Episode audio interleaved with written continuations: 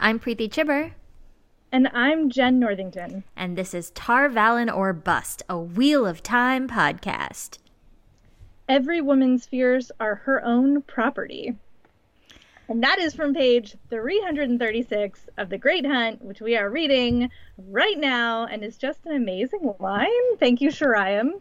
I know it's a really, really good line. There's a lot of actually really great lines in the in the section we read today. Um, but as usual, first we are rereading the books in advance of the TV show adaptation's release, talking about our favorite and not so favorite moments, and digging into all things Wheel of Time. Um, oh, we have we have some pre-discussion notes. We have some extremely important pre-discussion. Notes. I did not look at them. That's okay because I know you've already seen both of them. The first one, which I will link to because we didn't make this up or hallucinate it, is that Wheel of Time on Prime shouted us out on Twitter. Hey! Somebody asked them, uh, the, another Wheel of Time podcast asked them which ones they're listening to. Uh, and they said that they were listening to The Wheel Reads, to Talk Aran Riyadh, to Taishar Manetheren, and to Tar Valon or Bust. Hey! That's our podcast. It's very exciting. we are extremely excited and humbled and grateful and freaking out about it. Yep, definitely For not sure. huge nerds. Nope. It's like it's like three weeks later. I'm still freaking out about. It. I know it was still. it does feel like it was like forever ago, but it's still really exciting. Yeah. Um, and then and the you, second. Oh no, go ahead. Go wait, ahead. Wait, wait. Well, I just want to say, if you came to this show because of that tweet, like hello and oh, thank yes. you for joining us. Hi, we're we very happy you're here. Yeah.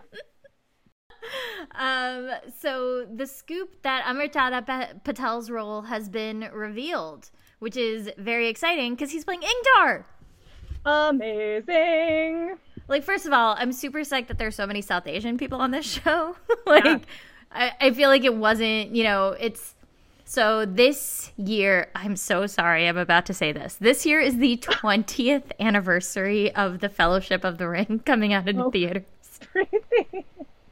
But we all remember that story about how they were like, uh, brown people can't can't be hobbits. So very, very, very excited to see some awesome like brown faces on screen. I think it's really it's gonna be really great. Yeah, Side note to I say mean, I do I do really love the Fellowship of the Ring, obviously. I, obviously. I sort of love the promo photo that they used for this because he's like staring very intently at the camera with a furrowed brow. Um, and I was just like, oh yeah, I can see like that intensity level for Ingtar for sure. Yes. I'm I'm very because it's so funny because I feel like Ingtar in the first book in the Eye of the World is written very differently than Ingtar yeah. in The Great Hunt. Like yeah. in the in the I remember thinking in the Eye of the World, he feels so young. He feels like this like I need to prove myself. Like I'm I'm frustrated that I can't go full like prove myself. And then in The Great Hunt, he's so kind of commanding and and knowledgeable and a source of um I guess like someone you can trust clearly for all of our our main kids. So it's it's interesting. Like I feel like I'm going to be interested to see what kind of energy he brings to the role in the first season. Yeah. Yeah. Same, same. It is super interesting. Uh, okay, all right. So those are those are all of our very important pre-discussion notes. Uh, so now we're going to talk about chapters 19 through 26. Oh my goodness. I liked this section again. Yeah, me too. I thought it was a really like fun section and and again, I think it's because we're with people we care about. In the midst She's of stories, I'm, I'm st- can you tell that I hold a grudge? I'm sure we'll get to see Bayle Domon again before too long. Uh-huh. Um. and and I will eventually start to care about him.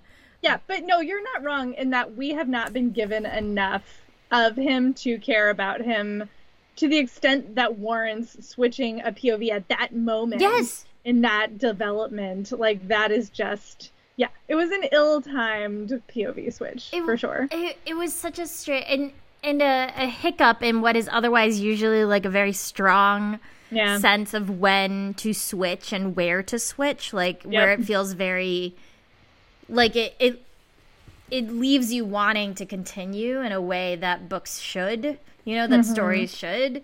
It it's it's still so weird. Like I wish that I could like have the conversation to be like why. Right.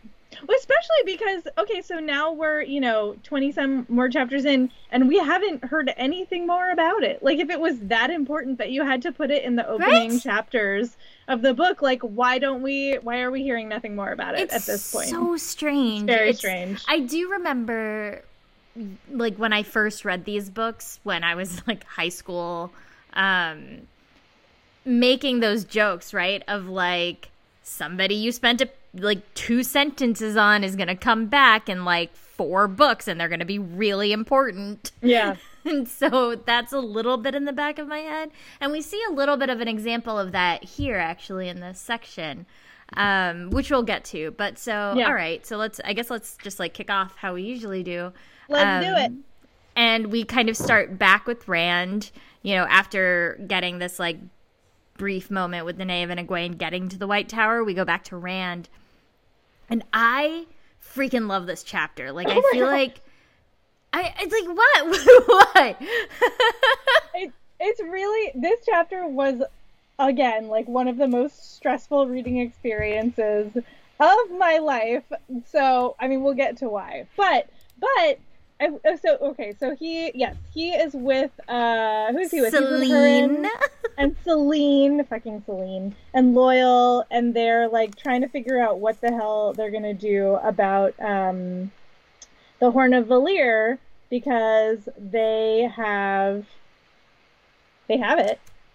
No, And they don't I- have it. No, no, no, no, no. They don't. In this chapter, they don't have it yet. So first, they're looking for either the trail that Hurin found. Oh right, sorry, I got confused because I was li- re-looking at the thing and she's like Selena's like messing around with his luggage. She's like digging around Yeah, it's- in his bags. It's super suspicious. It's very weird. Like, so it kicks off where they're still kind of like trying to find this this trail that Hurin had sensed in like the other land. yeah. Um, The dark and friends.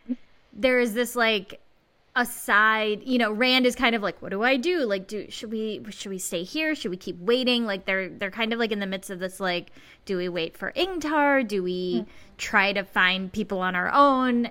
And there's this line where it's like you know every time he was like trying to figure out what they should do next selene talked of the horn of valere and touched his arm and looked into his eyes. And before he knew it he had agreed to yet another day you know before they went on and and you immediately get this sense of manipulation and Yeah. like he not great Yeah. And then she's right, and then Rand like wakes up to find her like rummaging around in his saddlebags, and she makes some ridiculous excuse that she's like needs new clothes yeah or it's something. it's all very weird and there's this great like I, I you know you said this chapter was stressful in it and it was very very stressful but i there are i feel like jordan is really good at giving us different versions of suspense right? Like you've got selene through these chapters where there are hints that something is awry. Like when mm-hmm. rand is like the next time egwene sees me she'll probably try to gentle me because she's being an Aes Sedai and you're like in what world? Like that that character that we know and that Yeah. Rand knows has been on his side the entire time. Like mm. knowing what she knows about him, she would never. So like that feels like a clue. The way that Selene manipulates him, like she's going through his stuff, she's puts on his shirt, like she, She, she's gets like naked basically in front of him. yeah, she's like weirdly trying to seduce him in this very strange way, which Rand is like, you know? Poor buddy. and she puts his shirt on, and it's like a really weird scene. Um, and you know that like something is wrong, and you feel it, but you can't quite put your finger on like what it is. It's like Yeah. you're just like discomfited by everything, right? so there's like yeah. that line of stress where she's like playing this role, you know, when she says, remember the glory as he as as like Hurin has told him that he saw a fire, right? Like, and Rand is trying to decide. Like, first he says, "No, we should just wait for Ingtar." Like, there's three of us. This would this would be stupid to go Right. after Fain if it's Fain. Right. And you can see Selene pulling his strings in a really Mm-hmm. uncomfortable way, in a very slow burn kind of suspense way, right? Yeah. Yeah. And I, Yeah, I really like that. Yeah, no, it's really well done. And so yeah, so they decide that Rand and Loial are gonna go sneak over to this like fire that they're pretty sure it's Fain. They're not hundred percent sure, but they're pretty sure. Um, and to see if it is the Dark Friends. And Yeah.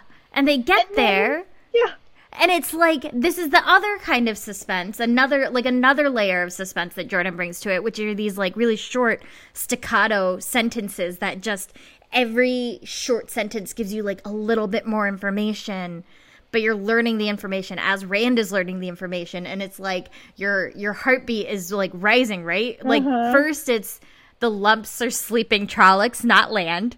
Then then it's like huh, the dagger is there and and there's a chest there and then this line where it's like they like kind of see all of this and then not 10 paces away a tall bulky shadow and and uh and snouted rand's breath caught a trolloc it lifted its snout as a sniffing some of them hunted by scent and you're like yeah.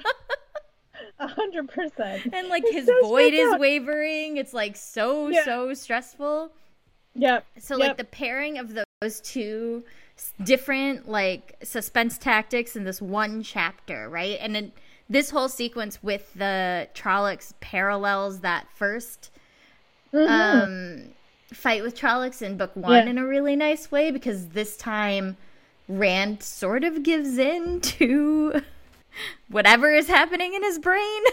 Yeah. Well, I think so. It's the void, right? Like he's talking about the void because it's not. We know he's not channeling because he says at some point that like Mhm.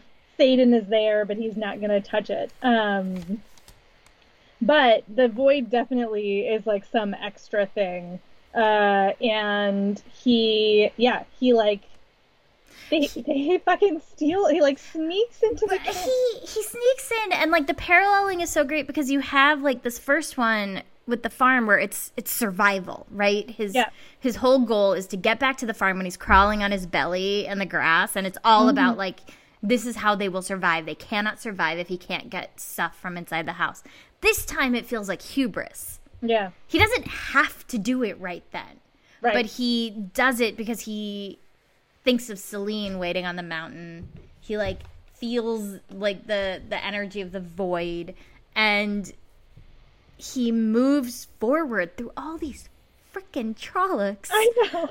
to get to the dagger and the horn and Yep. Loial who is the best friend in the In world the world. follows him. because Rand can't pick up the chest on his own because it's too fucking heavy. So Loial has to like heave it. They're in the middle of camp. They're surrounded by Trollocs. Bane is sleeping like inches away. It's so terrifying. insane. And Oh then, of God. course, like someone wakes up and there's this really interestingly written battle sequence in which Rand give like it's it's like I really like the lyrical way in which Jordan writes it, right? You know, he danced among them to the song of saidin and he's like m- like just overpowering all these Trollocs and killing them. But you're you're again you're seeing that something is off. Like when he says he stares at all the dead bodies around him and he says better to be dead he murmured and you're like something is very very wrong Yeah. and the i think i'm going mad and like all these like little clues of that we've been seeing but they're getting more aggressive Yeah. and it all lends itself to the intensity and stress of this chapter Yeah. And I do think I think we have conclusively proven in this because at the end we hear from Padan Fain, um, who like he we know that Fain can trace Rand sometimes, but not all the time, right?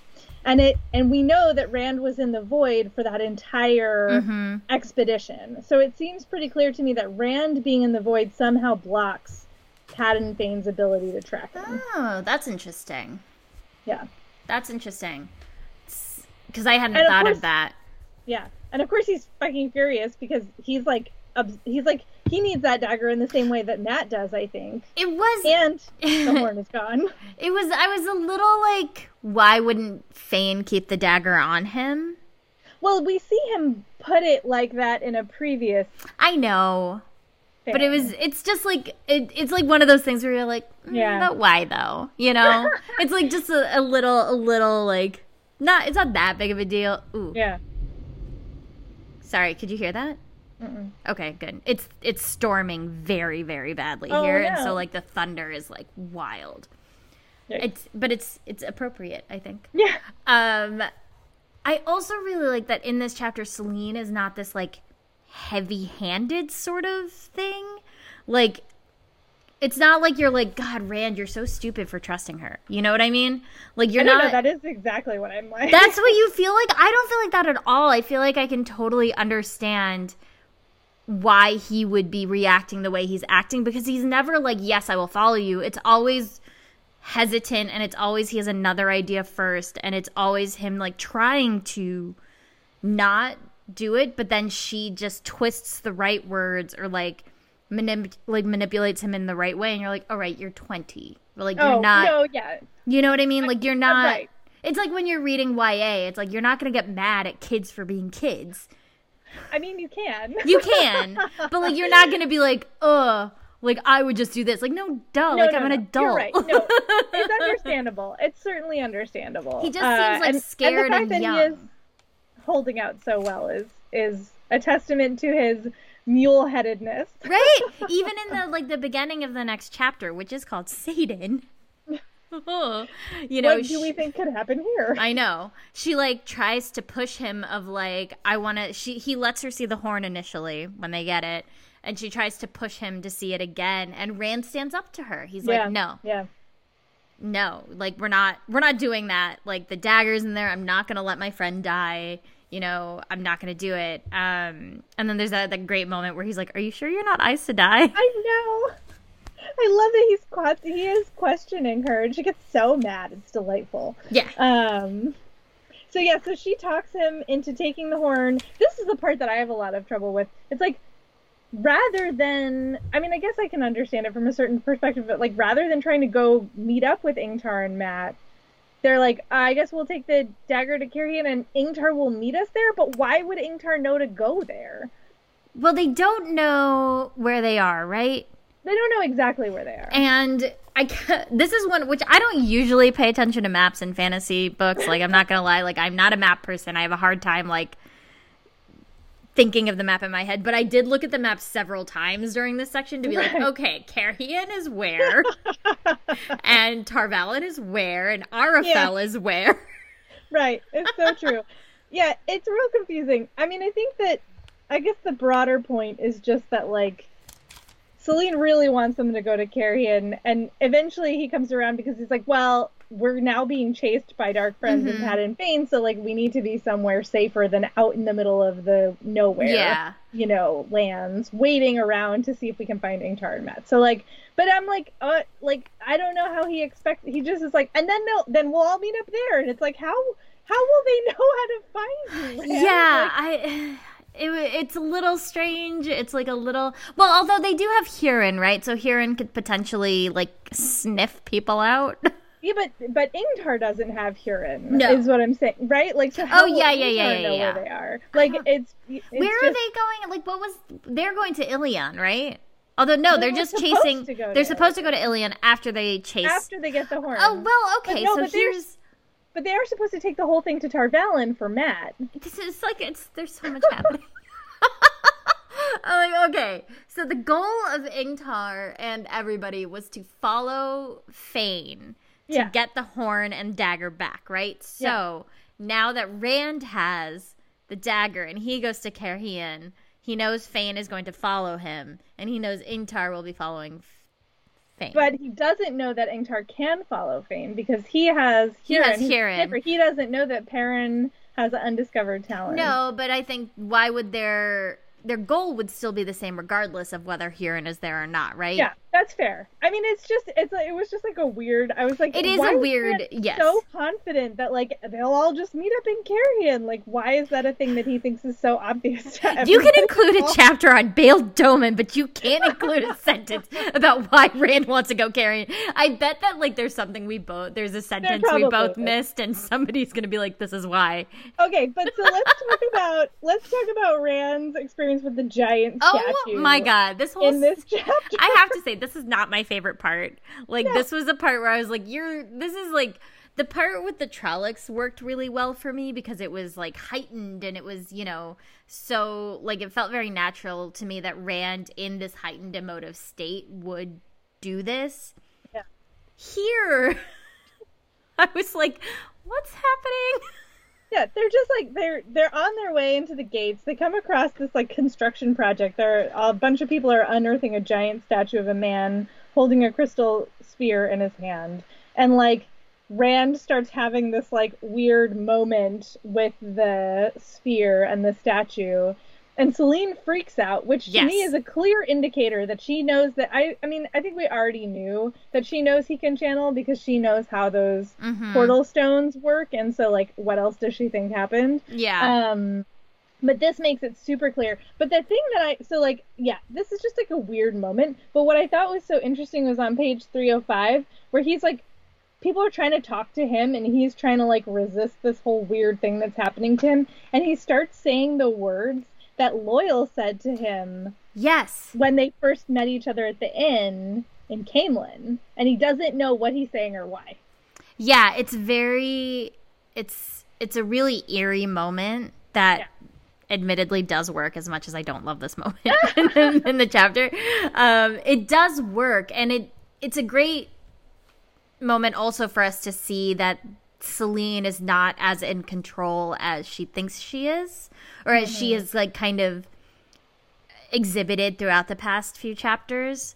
Um, because clearly there's something greater at work that no one has control over. Perhaps the pattern. Maybe. yeah, but it is like a weird little interlude. It's like a random, random little chapter there. It is. It's very strange. And then they end up in this village at this inn called the Nine Rings. And Rand has his triumphant return to the flute. That made me so yeah, happy. that was re- well. No, that's a little. That's a little bit later because first they get to this village. They get to the inn. Um, Selene admits how terrified she was, and Rand pushes back against her once again to say the horn is not mine. I'm not doing it. Um, and then they get to the chapter with that is actually in the Nine Rings. Which is also like a really strange space, it feels Yeah. like, which we learn afterwards, like what's going on. But they get into this this inn and there's like a bunch of soldiers there and you don't really know what's going on or like I was like, why is Rand telling everybody his real name? I know. Like, did you learn nothing? yes, he has in truly learned nothing. Well, Um, You spent the entire time with Matt on the run because a Fade was chasing you. Now you have a literal like army of Trollocs, dark friends, and Padan Fain chasing you, and you're not going to use a pseudonym. Like, what? What are you doing? Yeah, and Selene's being all shady. She's like, she doesn't want to talk to anybody. She doesn't want anybody to look at her. She like goes and hides in her room at some point because people are like asking her totally normal questions. It's so so strange. Um, and yeah, then And the flute. Yet again, back. everybody thinks that Rand is a lord. Yep. Well, he's wearing that very fancy coat. Yeah, he's wearing a fancy coat. That's all it takes. That's all it takes. In this world is to be wearing a You have to be like six five yeah. and wearing a really nice velvet embroidered coat. uh, and there's this whole like complicated confusion about like and this is where this is where we get into a, yet another thing I don't love about these books the Daes Daemar the game of Ugh, I, houses or whatever. I forgot I about it. it. I hate, it. so much. The Yeah. minute, literally, when they said like uh, the Great Game or whatever, Yes. I was like, ugh, I forgot about this and I forgot how annoying everybody is. It's so annoying because they're all just running around like crazy the whole time trying to like second guess each other and like winkle information out of each other and nobody is ever behaving in a way that makes rational sense and it drives me bonkers. Yeah, it's super annoying. Um, we also have this great moment with Selene where somebody the the innkeeper asks her her name, the woman, and before Selene can answer, a girl like drops a lamp and there's a minor fire. Yeah. And you're like, well, that feels suspicious. Yeah, that's that's, that's like real. Mm-mm, mm-mm. Yeah, so everything is bizarre in this inn, and then Rand plays the flute, and everybody's like shocked and appalled because he's a lord, and lords don't play the flute, but also they're very happy because they get no entertainment otherwise. So you know that. There's like a whole um, new like regional song that is sung. Yeah. And so they they have you know Selene gets her own room. They stay one night at this inn. This guard or this captain kind of is like I'm gonna send 50 men with you. Is that fine? I assume it's fine. And Hurin's like, it's the great game. And you're like, what is happening? Yep. Like, what? Selene leaves. Yeah, she just she like just pieces out in the middle of the night. It's so strange. They realize that she must have been able to sneak back, like past all these guards who were like watching the inn in case Rand left. Uh, and the chapter ends with like an excellent like nothing is happening the way I expect. yeah, so and Rand's like super Eeyore, but then we get I okay, I love chapter 22. I loved yeah. There's there's there's a part of it that I don't like at all, but I love how humanizing it is for Moiraine and yeah. Lan. Yeah. Um yeah, I have a lot of feelings about this chapter as well. Right? There's like because th- I think we're both going to be mad about the same thing. Yeah, she like she's so okay. So where are they? So they're in this like tiny. They're in village. Arafel. Yeah, they're in Arafel, right? Wherever the hell that is. It's and it's she's very like, north. Looking, she's looking for information about you know the prophecies and whatnot, and it's these two sisters who are like old Aes Sedai, and they have all these documents and libraries, and so that's where she is. And she starts. It basically seems like she starts like fucking with Lan. But specifically to like. I, like I have issues with the like consent stuff of oh, like yeah. right like I think it's super fucked. It's not okay. It's it's Yeah, the Warder Aes Sedai bond, we finally understand more about how it works in this chapter, and it's super messed up. yeah power structure not great. Like I Mm-mm. don't even care that it's like subverting the traditional power structure. I just I it's ugly business and Yeah. I it at first you're on land side obviously like we're still on land side even after the fact but at first you're like furious Yeah. and even if her reasons for you know she says she's she's arranged that should she die his warder bond will be passed along to another Aes Sedai uh, so that he won't kill himself or go back to like fighting some aimless you know piece Right. of the war in the borderlands or whatever and like fine you don't want land to die that is not you don't get to take control Right. of that without his consent Yeah. so like yeah she's needling him because of these cracks but i did i do like the conversation they have a lot like a lot only because like i said it humanizes them both as characters in a really wonderful way of being because they've been thus far like very on the same page very much Yeah. a team very much representative of a a like a very strong partnership right Yeah. Like a united front. like a yes thank you a very united front and here we kind of see that no there are cracks and i love the moment that he's waiting for her to ask what he expects her to ask about Nynaeve, Yeah. and instead she asks about Rand. But even Yeah. that is a very like calculated move to Mm-hmm. push him off balance again, right? Like Yeah. it's these two like completely unassailable characters thus far who you see are terrifyingly fallible. Yeah. Yeah. It's so good. It's real good. It is real good. You also this is clearly the point at which like a new spring gets its you know uh, moment from. Um, you get a little bit of like a sneak preview of that Uh, and yeah, you do. You get really into Moiraine's like why she's doing this and what her plans are and how frustrated she is that like things are not going according to her plan. Mm-hmm. And and yeah. kind of you know it's a very telling line that this other Aes Sedai says to her of like you blues willing to throw your life away for the battle, right? And yeah. that's Moiraine to a T of like nothing matters, but not mm-hmm. everyone can be that, including Lan, as right. she as and that's where her anxiety is coming from with yeah. Lan. And I think that's what it is, is like we're seeing both of their anxieties in a very real way. You yeah. know, she she didn't ask about Nynaeve, but she fully recognizes what has happened with Nynaeve coming into yeah. Lan's life as like someone who could alter him and and change him. And you know, she sends she kind of pushes Lan away in a really sad, sad sort yeah. of way. Um, and then starts to ask Vandene or Van I don't Vandene I don't know how to say her name. Um, all these questions about trying to find a connection between Toman Head, uh, the Horn of Valere, and the mm. Dragon prophecies, which was yeah. a very interesting section. I thought it was. It was. I, am here for lore. I'm always here for lore. Mm-hmm. And, and, then, well, no, she brings up. Oh. I want to note that she brings up Lanfear specifically of the Forsaken, oh. right? Like that's a great moment where she doesn't ask about any of the Forsaken we've seen so far, right? But only about Lanfear, who is called the Daughter of the Night, mm-hmm. um, and that, and we know that Lanfear was linked to Lews Therin. And this is a really wonderful like example of Aes Sedai lying without lying. I thought, when she asks yeah. her straight up, like, is the dragon reborn?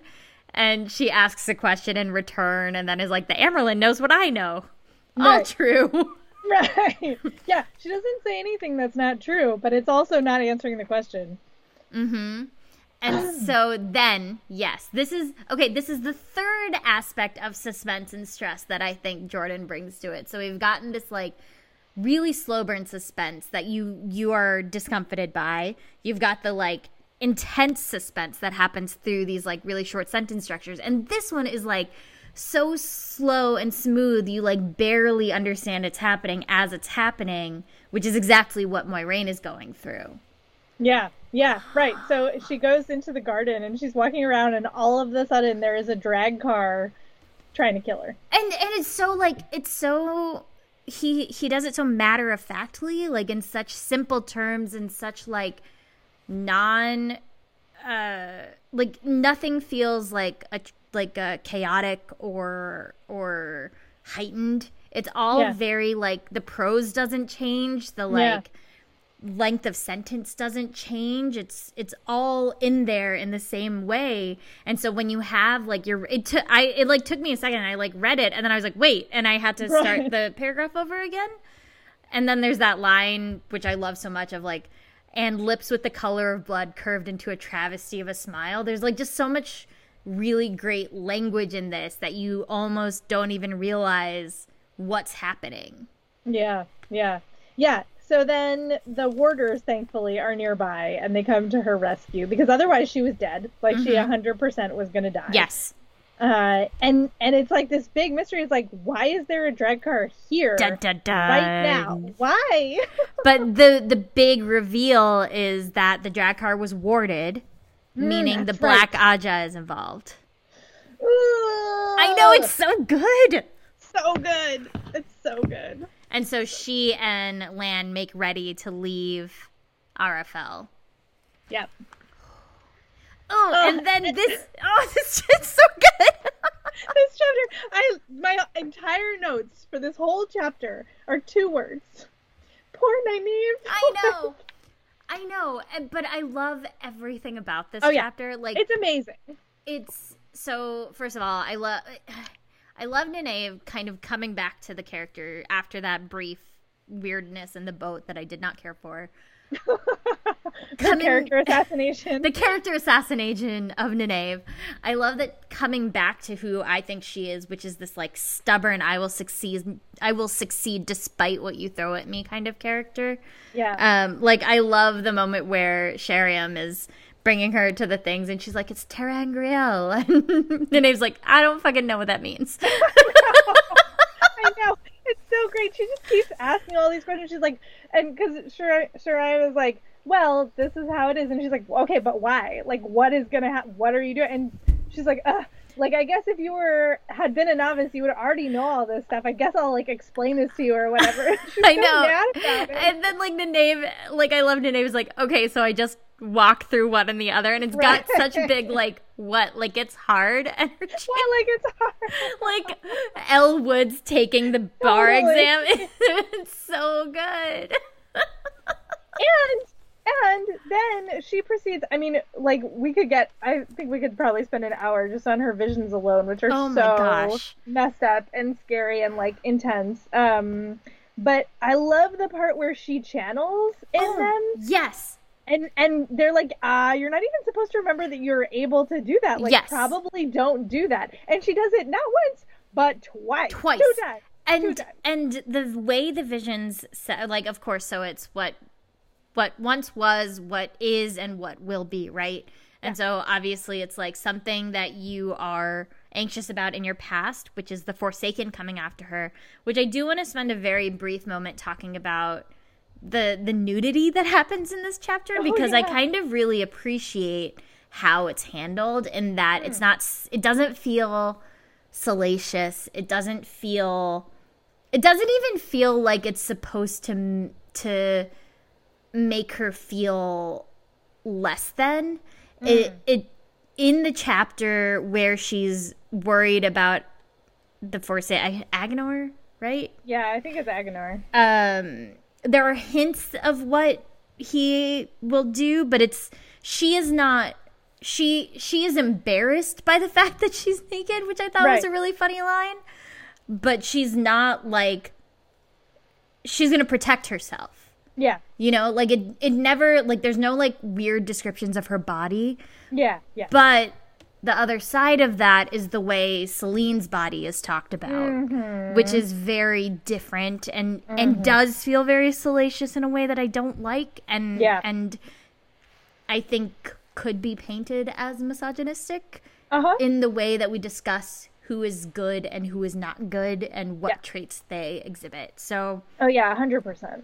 Right? Like it it was really not great paralleling even though I pr- appreciated the way it was handled specifically for Nynaeve outside of that yeah. context.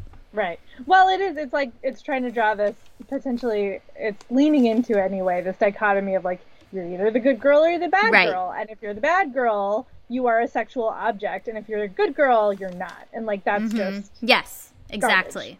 Garbage. So, but yeah.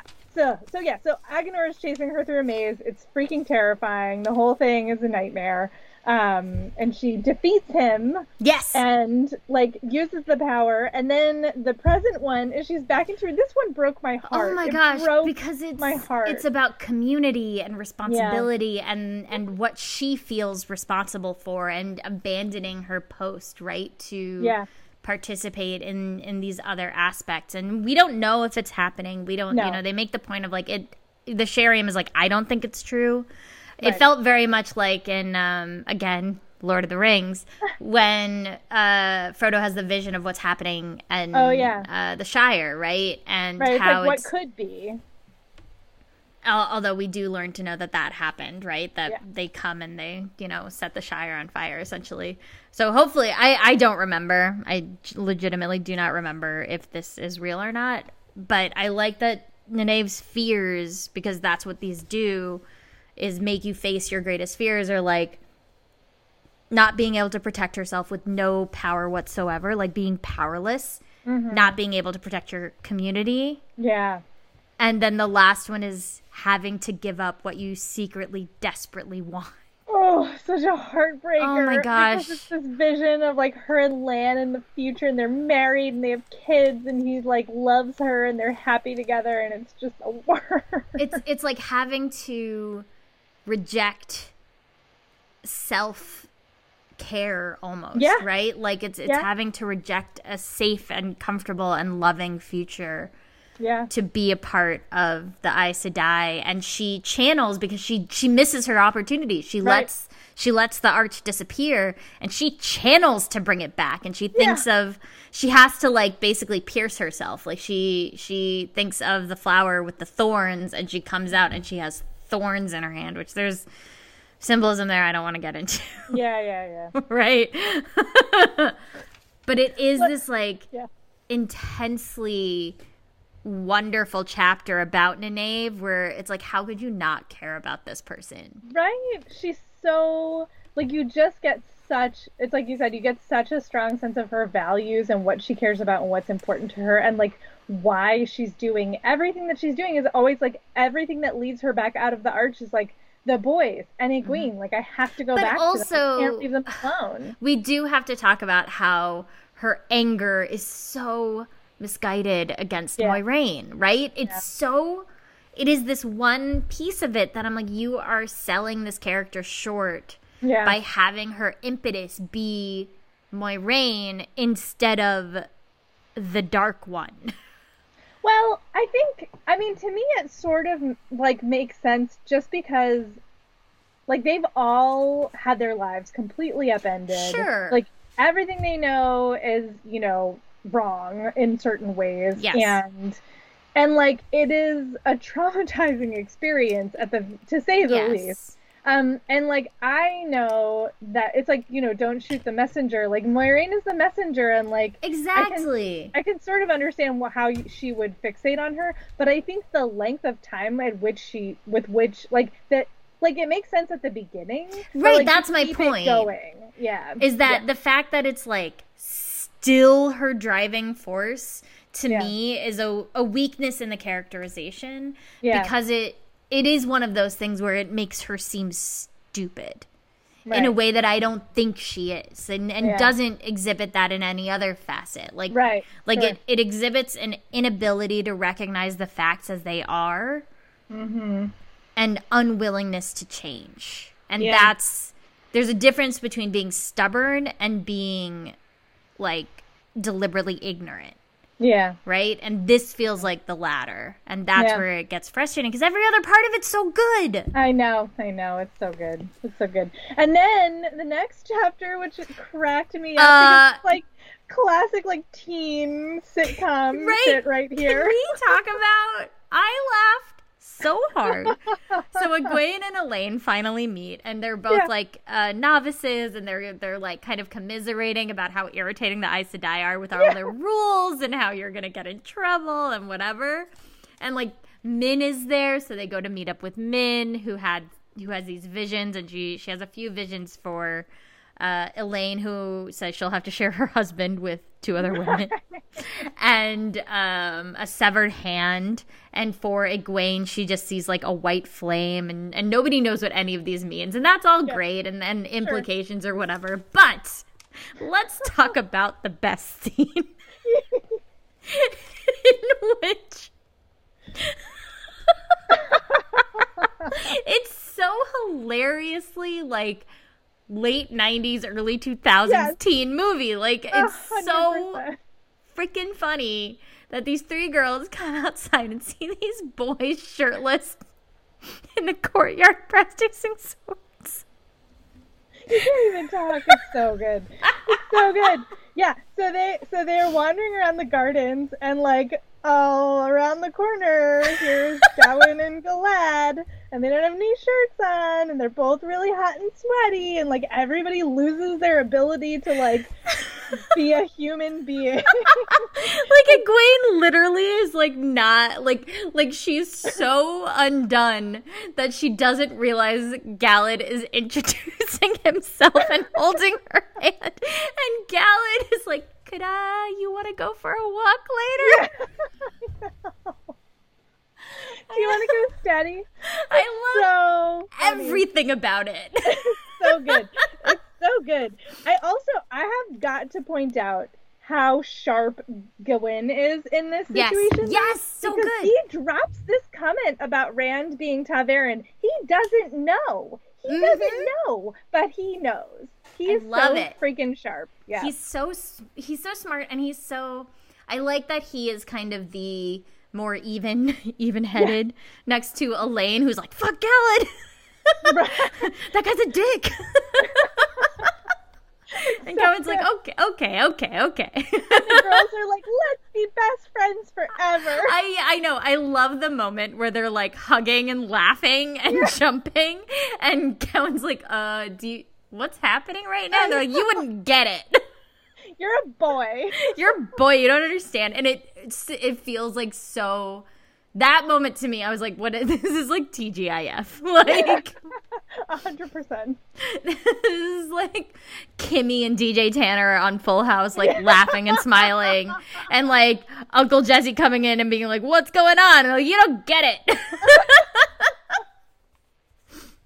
It's amazing. But then it, It's it amazing. ends with this great moment of like Elayne and Egwene both being like, "We're gonna be Aes Sedai," after like this very weird moment with Elaida, who Yeah. has like Yeah. serious red flags going on. The worst. Just- Just the worst, like raking people over the coals, trying to find out more about Rand. Yeah. Because there is this also, there's this through line of Egwene being anxious about who knows what Yeah. about Rand, which is again antithetical to that thought that Rand has of like Uh-huh. Egwene would gentle me. Like, no, she wouldn't. Yeah. She cares about you so much. The Egwene you know would not do that. And Yeah. here she shows her like, you know, her her commitment Yeah. to this friendship. Mm-hmm. And it's just really, I just, I just really love Egwene. A She's lot. amazing. She's wonderful. And I think, I think we also get the first little Min POV Yes. at the end of this chapter. Oh yeah, we do, we do because Elaida is like, I need to talk to you. Did Moiraine?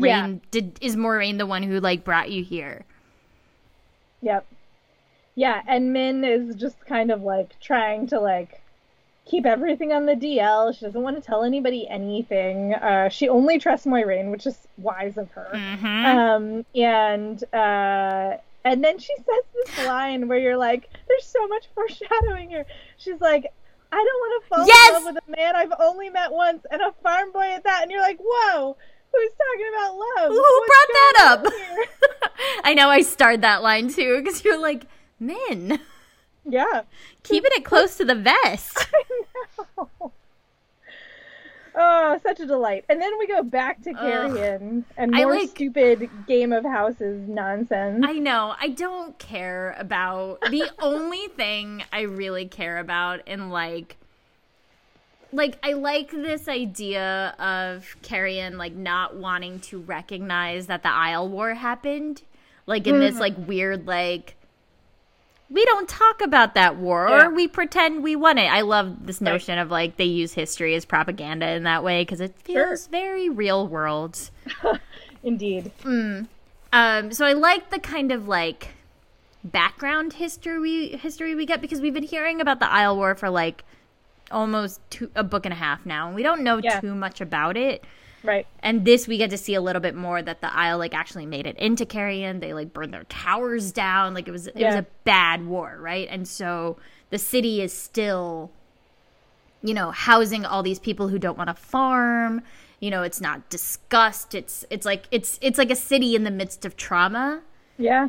And that aspect of it I thought was very fascinating. But the And, and the descriptions of the foregate and like all of the different people and Mm-hmm. the sights and the sounds and the smells, it's super immersive. Um, so like everything that happens in the foregate, I was like hundred percent here for. But everything that's like the upper crusty nonsense, I just can't even stand it. I Uh, know. the best part that the best thing that happens in this chapter is of Yeah. course that Tom Merrilin's alive and and 100% and Rand sees him and Rand's like palpable like relief at having an adult in the room is like And poor dude trust who's not an Aes die. yes Yeah. which unfortunately, He's so happy. I'm so happy. It's so everybody's happy.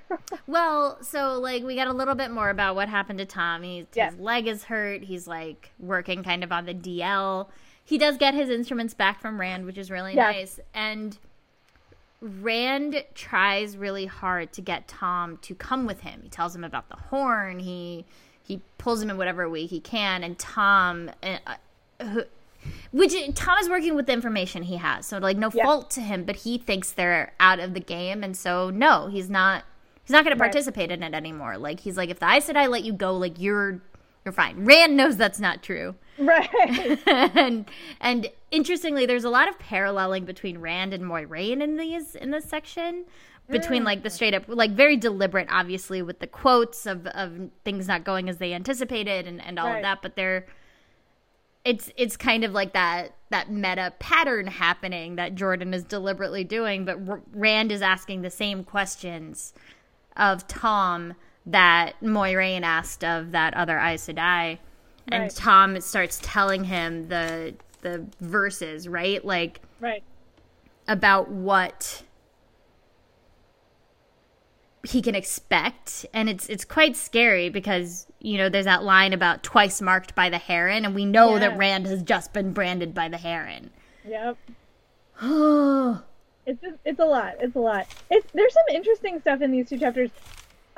Something is up with Loial. I do not remember why. me neither. So weird, but he is being extremely. He's weird. being he very doesn't weird. Want to leave the inn to go find like. Rand basically has to drag him out of the inn. Mhm. Um, and Loial's just like, no, no. And like, you get the feeling that he doesn't want, like, he says he doesn't want to run into any other Ogier because, like, he wasn't supposed to leave the Mhm. steading and, like, maybe somebody will, like, make him go back. But it seems like there's more than that going on, and it's unclear what exactly that's about. Yeah, Uh, it really does because he says, you know, I wasn't, I haven't told you everything about how I left the Yeah. steading, and you're like, oh, What did you do, Loial? What did you do? Like, what did you do? And then we get this like relationship that Tom has with this very young woman, Dena. which I always, you know, I'm like Tom's relationships are only going to get more complicated Yep. as books go on. Like I remember enough to remember that. Um and honestly, I think this is the first of the like weird age gap relationships we get, but it certainly is not going to be the last. Well, even like Nynaeve and Lan have a very, very large age gra- ga- age Yeah. gap, and like it's, yeah, it's not great. I it's so funny because I I go back and forth on it. Like I don't think that it's impossible to have Of course not. an age gap in which it's a healthy relationship. Sure. Like, of course that's possible. But when it becomes like sort of the norm and like the woman is always younger than the man and the man is always in like this position of seniority, it's Mhm. very It's, I mean, it's it's rep- of, unfortunately it's represent like it's representative of our culture in the way Yeah. that like you know leading actors are allowed to age, whereas Right. leading actresses are not. Like, yeah. you right. can it shows up have in so many different ways. yeah, so you you see it that's why it you can't i guess decontextualize it out of Yeah. the culture in which it's being produced Mhm. and so That's a good way to put it. yeah it's a piece of a greater discussion like Yeah. yes on the page in the book outside of that I, sure anything Right. can go but when you take it and put it back into the story that it's a part of in the greater construct it, it's it's a little uh, Yeah, a little it. shaky I don't love it. Uh, I do love the last line of this last chapter that we read, which is from Tom, and he says, He is out of it, he said aloud, and so am I. I know, and you're like, oh, buddy, oh, buddy, you've Oh, never been more child. wrong. And they, no you know, idea. like that's not a spoiler because they're prepping us for it in terms of like Dena Key, Dena, or no, it's the other woman, Uh, some- Zora? Zera. Zera, so many Yeah. names. Um, who is like, you always get pulled back into this game, and you shouldn't. And you're like, okay, foreshadowing. Like, obviously, something with this stupid game is going to involve Tom and Rand, and it's Yep. going to suck. Yep. Like, I know I'm going to be mad about it. um, I do very, like, very quickly want to point out one of my favorite weirdest sides where Tom is so mad about people acting out. acting out the stories that he oh, tells yeah. like like orating versus acting is one of the like funniest things to i'm like oh tom you're such a traditionalist He's a purist. it's amazing. It is It's- amazing. It is. It's just this like great like like kind of like D level plot that Jordan has going Yeah. on in terms of like a conversation about performance and story and narrative Yeah. and like you know, all these pieces where Rand plays the flute and people sing lyrics he doesn't know, down to like Tom being like, there is one way to tell a story and you have to do it right. Like, It's so true. It's so so meta. good. It's there. Yeah, there's like a there's a. It, it feels like Jordan in his way, and and at the time these books were published, was trying to be quite subversive in the way that he Yeah. portrayed, you know, strong women and and like I can't like that line that we started the podcast with of like a Yeah. woman's fears are her own. Like Yeah. I think it's such a strong sentence and a strong Mm-hmm. sentiment, which you may not have expected from what is traditionally, you know, a very kind of misogynistic space for female characters. Yeah. Yep. So is, I, that's, there's a lot going on. Yeah, there's a lot going on, and and so kind of appreciate that like like run like running conversation he's having with himself about Yes. tradition and and sticking to rules that may not apply everywhere. I don't know. Yeah. I'm sure we're gonna see more of it. Oh yeah, for sure. And that's it, huh? That's it. That's man. It was a good section, even with the Yeah. Cairhien stuff, Yeah. which like, who cares? Who cares about the great game? We will have to. He's gonna make us care about like it. not looking forward to it. No, same. it's fine. There's other stuff to look forward to. True. Man, can't wait for more anxiety though as we go on because that seems to be the thing that he's best at. It's so true. And you know, writing the Wheel of Time version of She's All That.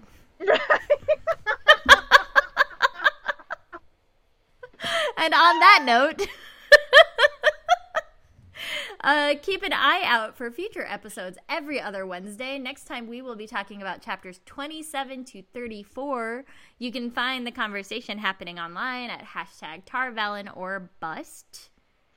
And thank you, big, big, big thanks to all of our Patreon supporters. We have some new ones, and of course, some of our regulars. We want to thank Heather J, Christina M, Malia H, Keith, Sarish G, Olivia K, Joshua S, Caitlin P, Nicholas E, Michelle S, Michelle D, Danae, Destination Toast, Kat, Jericho, Saber Bouquet, Thomas, Elizabeth, Emily, Evans, Ola, Yulia, Matthew, and Brian.